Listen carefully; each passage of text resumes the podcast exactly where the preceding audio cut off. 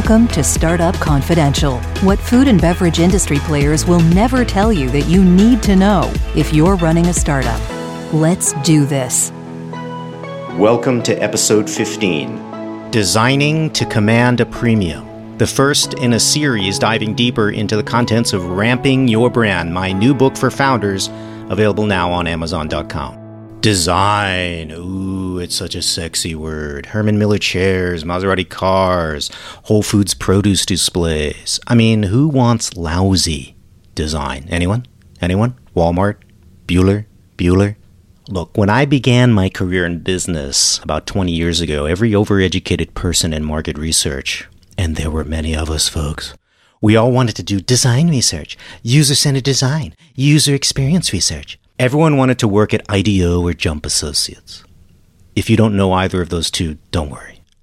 I almost got sucked into this designy vortex myself. Look, I tease the design folks not because design is unimportant, but rather because design folks are a tribe that are notoriously averse to quantitative analysis of any kind. I mean, how did these people even do their taxes? Seriously.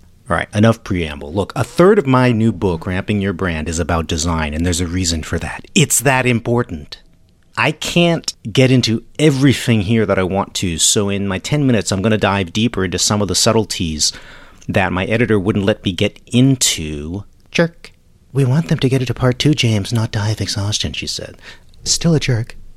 Okay, where I want to go deeper is the one thing most founders vastly underthink regarding design in the giddy rush up to their initial shipments of pallets and their initial route to market push. Until, until that is, velocities start to tumble, slip, and slide, and then the buyer calls you with the bad news. What news? What you're going to hear as a founder are words, verbs, excuse me, verbs, such as delist, or pull, or remove in some grammatically appropriate variant. Yet, what may often be going on for first time CPG founders is something so fundamental it utterly escaped you until then. What is that? Your product is a sensory disaster. It may crumble all over people's work desks, the primary occasion on which they wanted to consume it, until you filled their lap with your shitty crumbs. It may be incredibly bitter when you intended mildly sweet. Oops. It may have chunks of stuff where no chunks belong, per cultural norms in the category. It may be too dry, causing people to almost choke. Very common problem in naturally formulated products. The flavors may be stale six months after they leave your co-man's plant. They may crumble en route during transit, leading to some serious consumer frustration. How does one pick up 1,000 shards of potato chip? Certain particles in your beverage may just never stay in solution for more than 15 seconds after being shaken by the consumer, leading to an uneven flavor experience as the consumer moves through the drinking process. Am I getting too anal retentive for you? Look, I just listed some of the things I personally have experienced in my career sampling hundreds and hundreds of premium products from startup founders with no prior experience. Again and again, first time founders and their co-mans who are suspiciously unengaged in quality for them, but suspiciously very engaged in quality for their high paying contracts, hmm, continue to launch products that basically aren't done. The most popular founder questions early on regarding their entire business are where do I get money? And B, how do I get on the shelf? Absolutely the number one and two questions. Uh, or maybe number two and one, depending on how you think about it. But very few founders use anything other than their own bloody tongues and noses to assess the sensory experience of consuming their products. And that's what I'm focusing on in this episode, this deep dive, is the sensory experience sensory design. I literally spoke with one anonymous founder 18 months ago who said, Yeah, we have some issues with a few of the UPCs, but I just need to get out there and get these sales goings and work, we'll work that out as we go. Huh? Okay, if you made a premature promise to your broker and distributor to have product ready and it actually wasn't ready by your own admission, by your own standard, by the standard of your own tongue. I can see the temptation to ship mediocre product just to maintain shelf access, keep everybody happy, not ruffle feathers, not tick off the distribution beast, and then go solve the problem later. In the stress of the moment, as you realize that your product is actually not ready, but you've authorized the co-man to finish it and palletize it and get it ready for pickup by UNFI or KeHE or whoever, or your mother, those hardship dates in front of you, tunnel vision can easily set in to the naive and inexperienced founder, and you just hit ship because you literally don't know what else to do. You are essentially panic shipping. No. No, no, no, no, no. You can never knowingly ship inferior product in a market this competitive. I'm sorry. No way. No, no, no. I'm happy to give you a list of older boomer females, sorry, who launched the health food movement in the United States in the 1960s. I have some names. I think they may even be on email. And you can sell them your mediocre crap if you'd like, because I happen to know for a fact that they'll eat anything, anything, no matter what it tastes like for the cost. Look, those people aren't a market anymore. They're a funny, deviant aberration. The rest of us folks who buy premium product, we want to enjoy our food and beverage, and we're not going to trade that enjoyment off so that it can be healthier, chock full of ancient grains, eh, or whatever the health fad is of the moment. If you, the founder, didn't enjoy your thing as the pallets were being shrink wrapped, why would you in good conscience ship it? That's one question. But, you know, I realize there's a moral panic around the business at that point with the hard ship date. What are you going to do?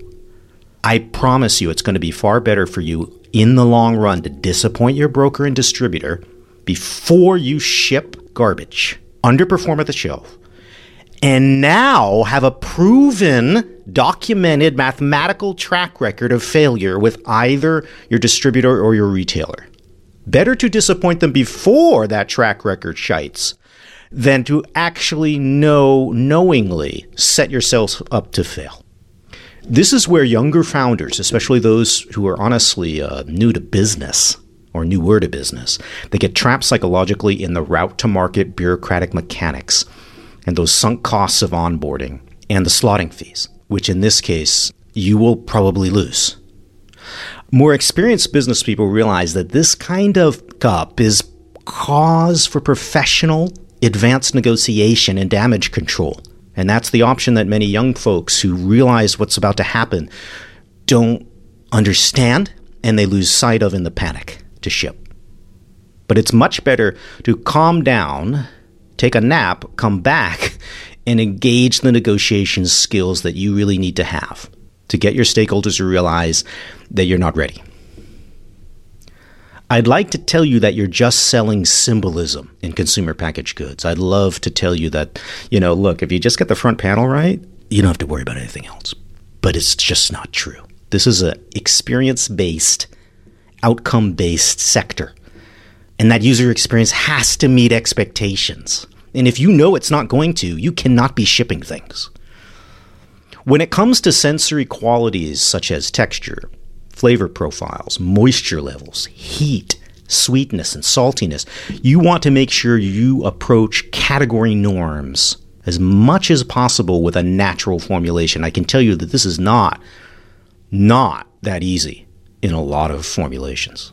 So no matter what special magic inspired you to create your business and that you've included to pull off a modern, what I call a modern, socially required premium alternative to processed brands in the category, no matter what that is, you still have to nail sensory norms in the category and you have to be palatable and enjoyable. And remember that taste perception is actually relative to the individual's brain. Yes, I don't get into this in my book very much, but sensory signals are all interpreted, right? I talk about that. These interpretations are very quick, they're very subconscious. Some are driven by class, some of them driven are by your ethnic background, but they're also driven by your own personal uh, neurology and your habits. If you don't believe me, pass around bowls of plain whole milk Siggi's yogurt at your next multi generation and most likely cross class, family celebration with the whole extended Uncle Larry Kid and Caboodle crowd. I'm pretty sure when you pass those bowls around, you'll receive not only a massive onslaught of mockery for your chosen profession, but you'll also receive an astonishing continuum of responses regarding its sweetness level, even in 2020. Uncle Larry will declare it to be uh, sour and disgusting, and someone over there who may be anorexic will declare that it's sweeter than candy. So that is the world we live in. The human brain will recalibrate to varying levels of salt and sugar over time in your own individual diet. Just as with coffee, you will if you habituate yourself to very little sodium or sugar intake, your brain will register saltiness and sweetness with lower and lower levels of actual sugar or sodium molecules. There's a point at which this obviously stops, but the principle holds. Look, have you ever grabbed some Fritos? I mean the original Fritos in the red and white bag. Have you ever grabbed some Fritos after years of not having them and suddenly been overwhelmed with sodium shock? I have. It's fun. I bring this up because as you go to market, what tastes great to you may actually something that you could honestly ship and be proud of, to my earlier point. But something that tastes great to you may actually be asking for a major, major, major smack 'em over the head sensory trade off among early adopters of premium or early adopters of your offering. You need to get a handle on this early on by interacting with the early repeat buyers of your product line. Understand their initial sensory perceptions during this window of early adoption before they adjust and stop noticing the variance from category norms, and which is when there'll be a bad source of information. If you get them in those early months, you'll get that initial sense of how far away you really are. This does not require a multi million dollar sensory research lab, which the big companies own. No. Basic English words will suffice to determine if your thing is the Greek gods or the Siggis of premium offerings in your category. I think a few of you may have gotten my little dig there.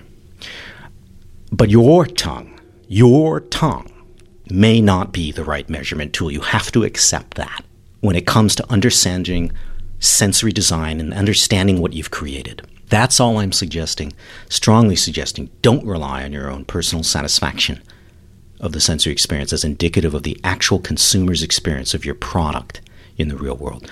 And don't be tempted to downplay deal breaking issues like excessive bitterness or dryness or breakage as minor issues in the panic to ship and the panic to grow, when in reality, I assure you, they are not at all minor issues. They kill repeat. They kill your velocities. They turn you potentially into a giant door hungry house of cards, which, if I see you doing that, I will weep quietly in a corner. That's all I've got, folks.